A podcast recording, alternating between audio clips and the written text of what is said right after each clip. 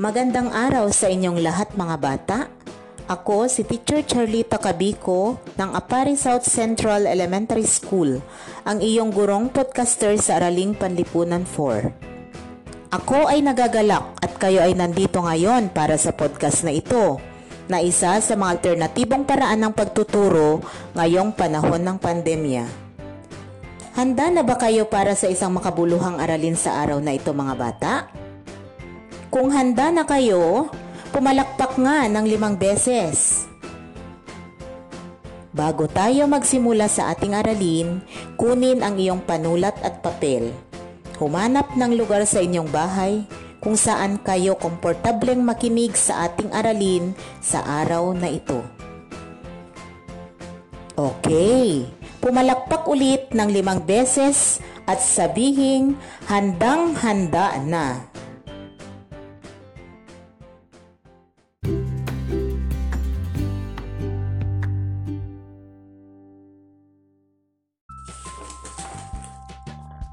Bago natin simulan ang ating aralin sa araw na ito, gusto kong hulaan muna ninyo kung ano ang pamagat ng tulang aking babasahin. Pilipino, ako ay Pilipino. Pilipinas, ngalan ng bansa ko. Ipaglalaban ko kahit na kanino. Pilipinas, ikaw ay mahal ko. Pilipino ako, balat ay kayo manggi, pagmamahal sa bayan, di maitatanggi. Iisa lang ang lahi, iisa lang ang lipi, mahal kong bayan, sambit ng aking labi. Ano ang pamagat ng ating tula? Magaling! Ito ay pagkamamamayan. Lahat ba ng naninirahan sa ating bansa ay mga mamamayang Pilipino? Tama! Kayo rin ba ay mamamayang Pilipino? Paano ninyo masasabi na ang isang tao ay mamamayang Pilipino? Ano-ano ang mga batayan ng pagiging isang Pilipino? Iyan ang ating pag-aaralan sa araw na ito mga bata.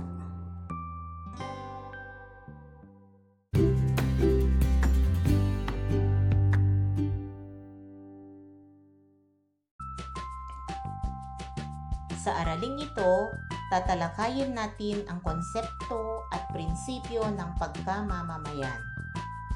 Uulitin ko, ang ating aralin ngayon ay ang konsepto at prinsipyo ng pagkamamamayan. Subalit, ano nga ba ang kahulugan ng pagkamamamayan? Ang pagkamamamayan ay nangangahulugan ng pagiging kasapi o miyembro ng isang bansa ayon sa itinatakda ng batas. Hindi lahat ng naninirahan sa isang bansa ay mamamayan nito dahil may mga dayuhang nakatira dito na maaaring hindi kasapi nito. Halimbawa, ang mga dayuhang naninirahan lamang dito sa ating bansa upang mag-aral, mamasyal, o makipagkalakal ay hindi maituturing na mga Pilipino dahil sila ay mamamayan ng ibang bansa. Sino nga ba ang maituturing na mamamayang Pilipino? Magaling!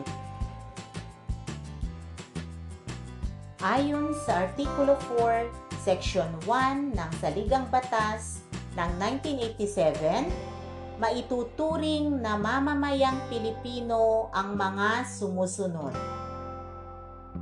Una, mamamayan ng Pilipinas nang pinagtibay ang saligang batas ng 1987 noong Pebrero 2, 1987. Pangalawa, ang ama o ina ay mamamayang Pilipino. Ang ama ba ninyo ay Pilipino? ang ina ba ninyo ay Pilipino din? Okay. Kung ang ama o ina ninyo ay mga Pilipino, kayo ay mga Pilipino. Pangatlo, mga dayuhang nagpasyang maging mamamayang Pilipino ayon sa batas ng naturalisasyon. Pang-apat, mga mamamayang isinilang bago sumapit ang Enero 17, 1973 sa mga inang Pilipino na pinili ang pagkamamamayang Pilipino pagsapit ng ikadalawamput isang taong gulang.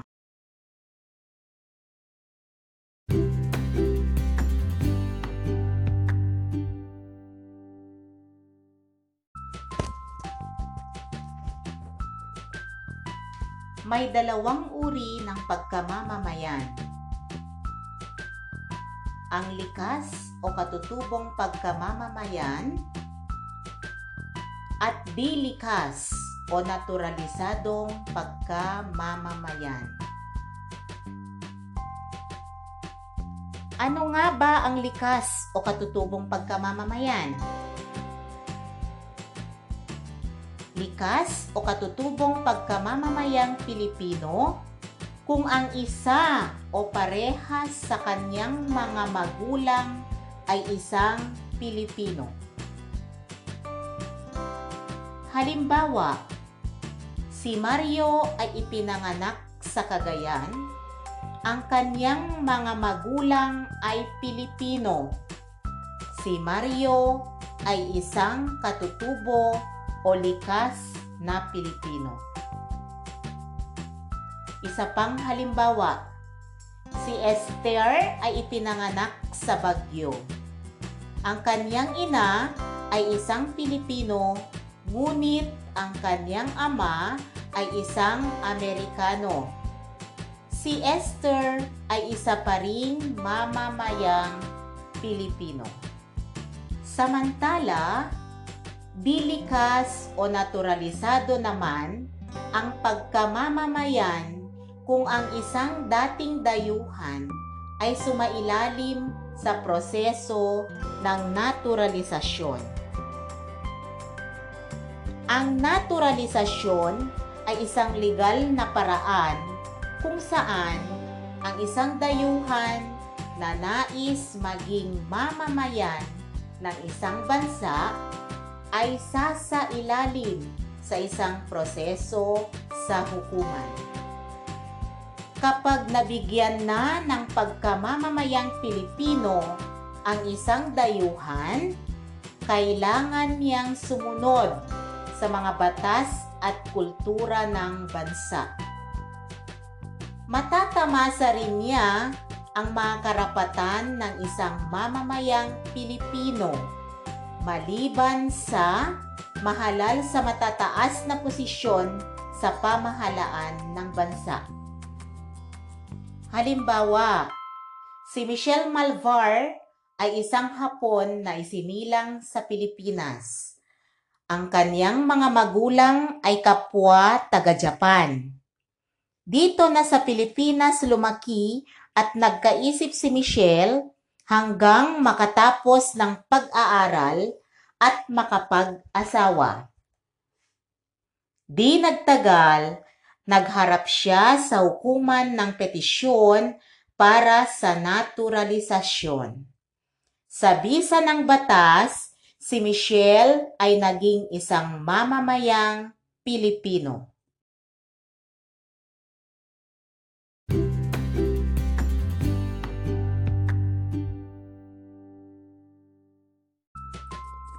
May dalawang prinsipyo ng pagkamamamayan ayon sa kapanganakan ang maaaring gamitin ng isang bansa upang matukoy ang kanilang mamamayan.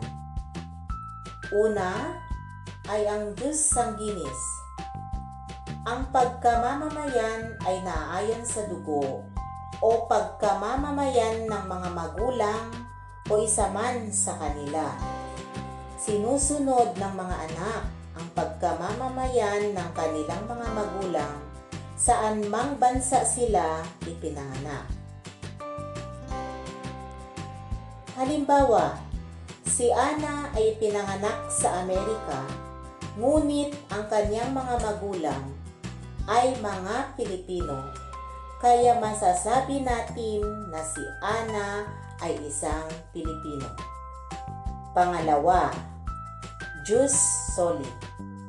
Ang pagkamamamayan ay naayon sa lugar ng kanyang kapanganakan, anuman ang pagkamamamayan ng kanyang mga magulang.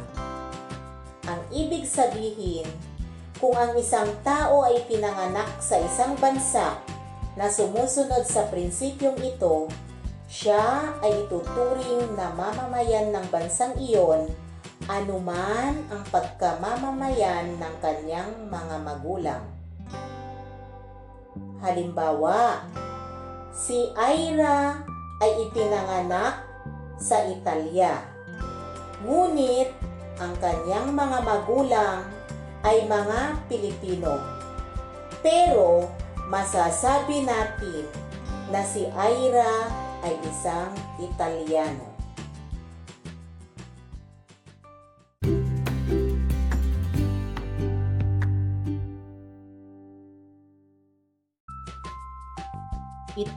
Ang mga katangiang dapat taglayin ng isang dayuhan na nais maging naturalisadong Pilipino.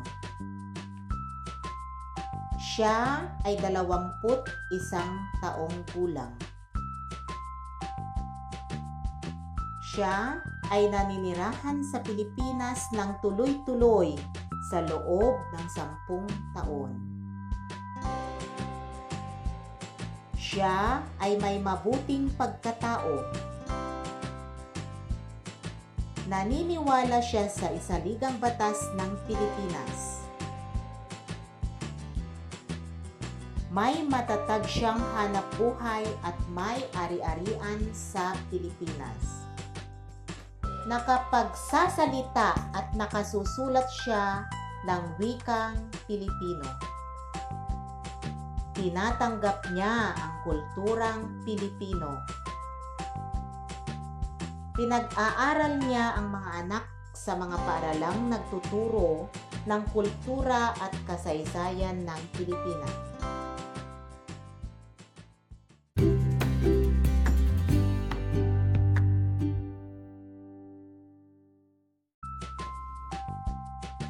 Paano mawawala ang pagkamamamayang Pilipino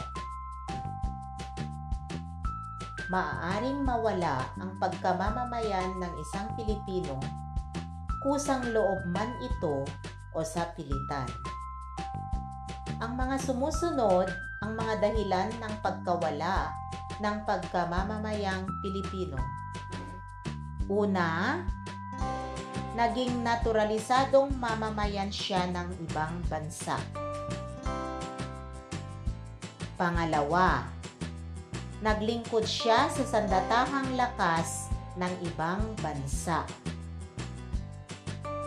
Pangatlo, itinakwil niya ang kanyang pagkamamamayan at nag-angkin ng pagkamamamayan ng ibang bansa o expatriation o kusang pagtalikod ng pagkamamamayan.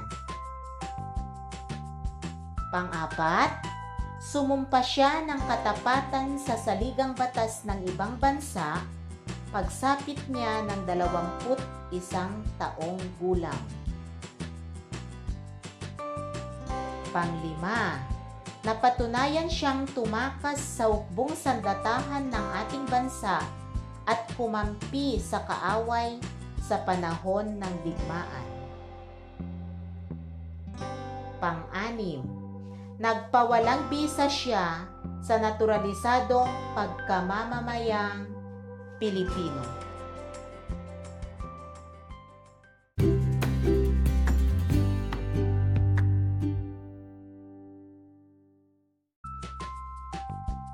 Subalit, maaaring makamit muli ang pagkamamamayang Pilipino sa pamamagitan ng mga sumusunod na paraan. Una, muling naturalisasyon. Pangalawa, aksyon ng Kongreso. Pangatlo, pagpapatawad sa hatol ng hukuman sa isang tumakas na miyembro ng sandatahang lakas. At pang-apat, pagbabalik sa Pilipinas at muling pagsumpa ng katapatan sa Republika ng Pilipinas. May mga dayuhang hindi maaaring maging mamamayang Pilipino sa mga kadahilanang gumamit ng dahas upang makamit ang kanilang kagustuhan, nahatulan sa kasalanang may kaugnayan sa moralidad gaya ng pagsusugal at prostitusyon. Sumasalungat o nagre-rebelde sa nakatatag na pamahalaan. Pagiging mamamayan ng isang bansang hindi nagkakaloob ng karapatang maging naturalisadong mamamayan ng Pilipinas. Hindi naniniwala sa kaugalian, tradisyon at simulain ng mga Pilipino.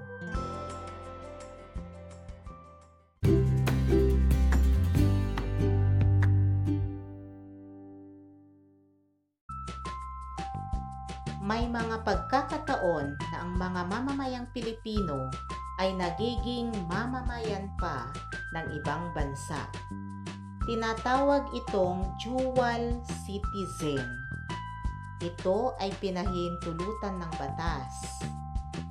Ayon sa Republic Act 9225 o mas kilala bilang dual citizen law, pinahihintulutan na ang isang likas na mamamayang Pilipino ay maaaring maging naturalisadong mamamayan ng ibang bansa. Naintindihan ba ninyo mga bata? Magaling!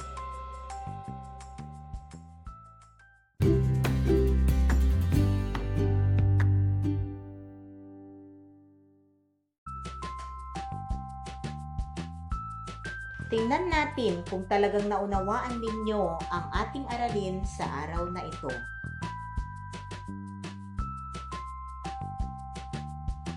Iguhit sa sagutang papel ang masayang mukha kung tama ang konseptong ipinapahayag ukol sa pagkamamamayan at malungkot na mukha naman kung hindi.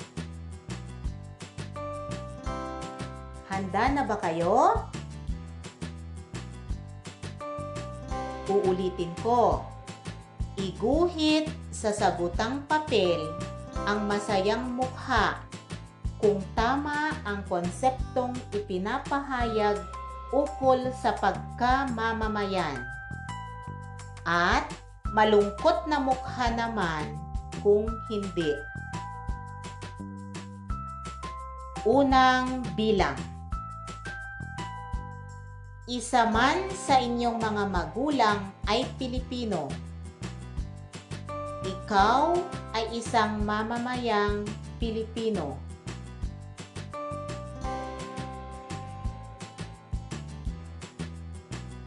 Ano ang sagot? Kung ang inyong sagot ay masayang mukha, kayo ay tama. Ikalawang bilang ang mga dating dayuhan na sumailalim sa proseso ng naturalisasyon ay maituturing na mamamayang Pilipino. Ano ang inyong sagot? Tama! Masayang mukha ang tamang sagot. Ikatlong bilang ikaw ay mamamayang Pilipino kung mamamayan ka ng Pilipinas bago ang Pebrero 2007.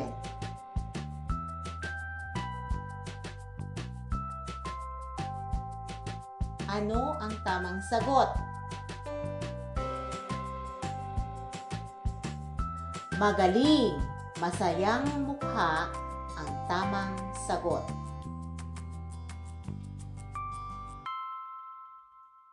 Ikaapat na bilang. Ang isang Pilipinong nakapag-asawa ng isang dayuhan ay hindi na maaaring maging mamamayang Pilipino.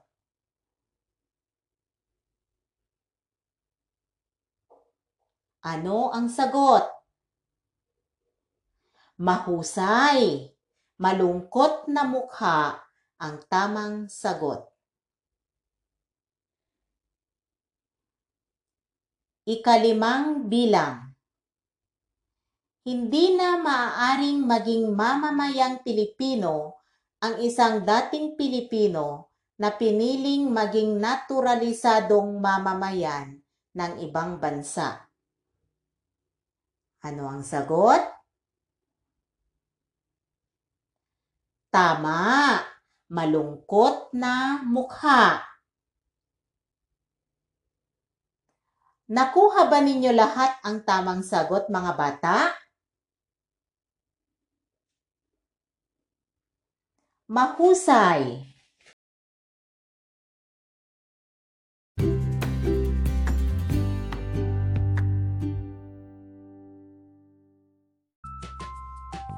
Mga bata, ano ang napag-aralan natin ngayon? Magaling! Tandaan ito mga bata. Nakasaad sa Saligang Batas ng 1987 ng Pilipinas na may dalawang uri ng pagkamamamayan. Ito ang likas o katutubo at naturalisado. Mayroon ding dalawang prinsipyo ng likas o katutubong pagkamamamayan ayon sa kapanganakan. Ito ang jus soli at ang jus sanguinis. Ngayon, oras na ng pagtataya.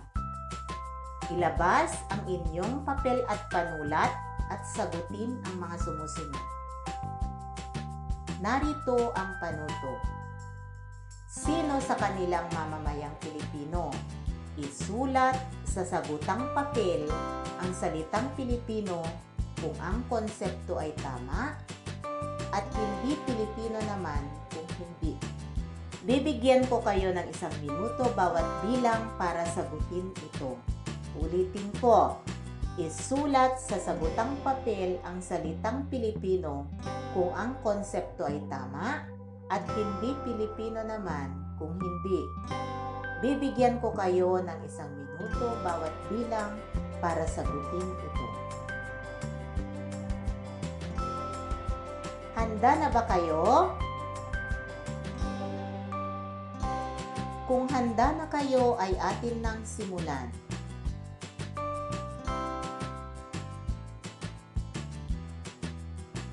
Bilang isa.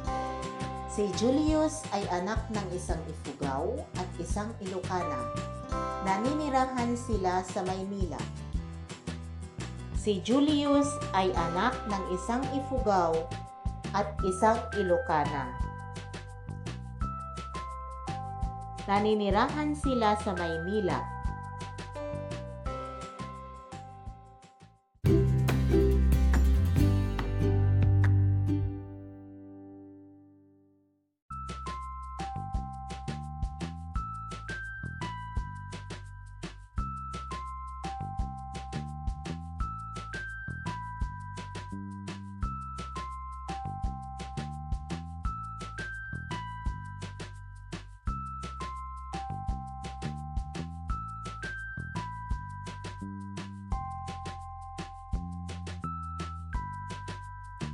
Ikalawang bilang. Nagbabakasyon sa Pilipinas tuwing mahal na araw si Nairo na isang Australiano. Nagbabakasyon sa Pilipinas tuwing mahal na araw si Nairo na isang Australiano.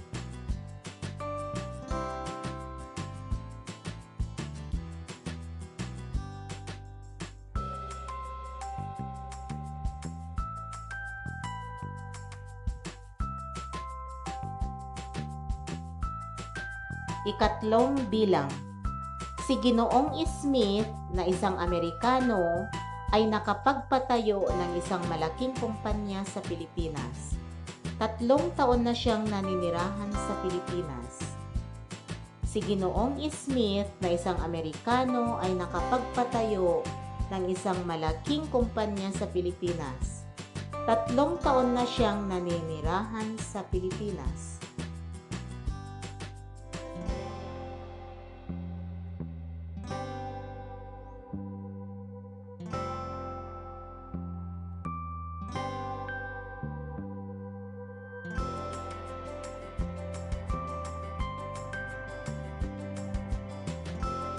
Ikaapat na bilang. Si Lenny ay ipinanganak sa Cebu. Ang kanyang ama ay Pilipino at ang kanyang ina ay Hapones. Si Lenny ay ipinanganak sa Cebu. Ang kanyang ama ay Pilipino at ang kanyang ina ay Hapones.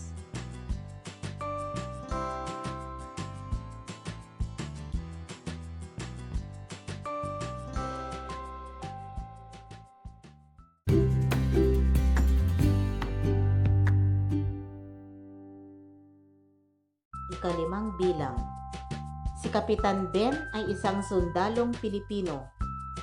Nang sumiklab ang World War II, siya ay nakipagtulungan at umanib sa mga sundalong Hapones.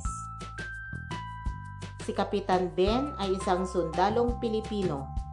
Nang sumiklab ang World War II, siya ay nakipagtulungan at umanib sa mga sundalong Hapones.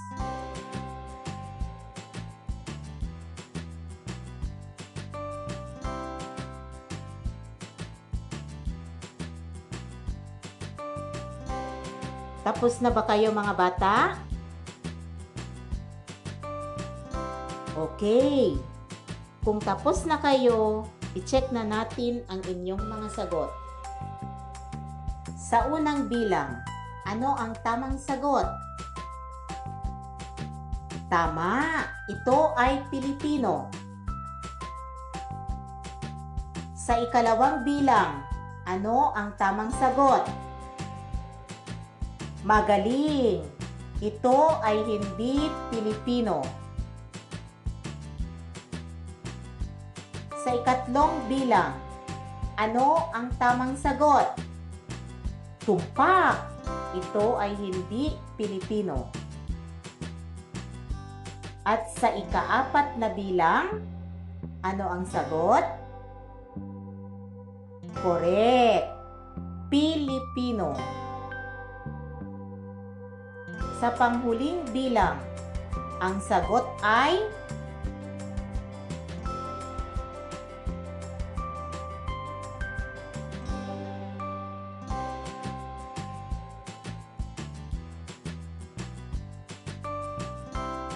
hindi Pilipino. Tama!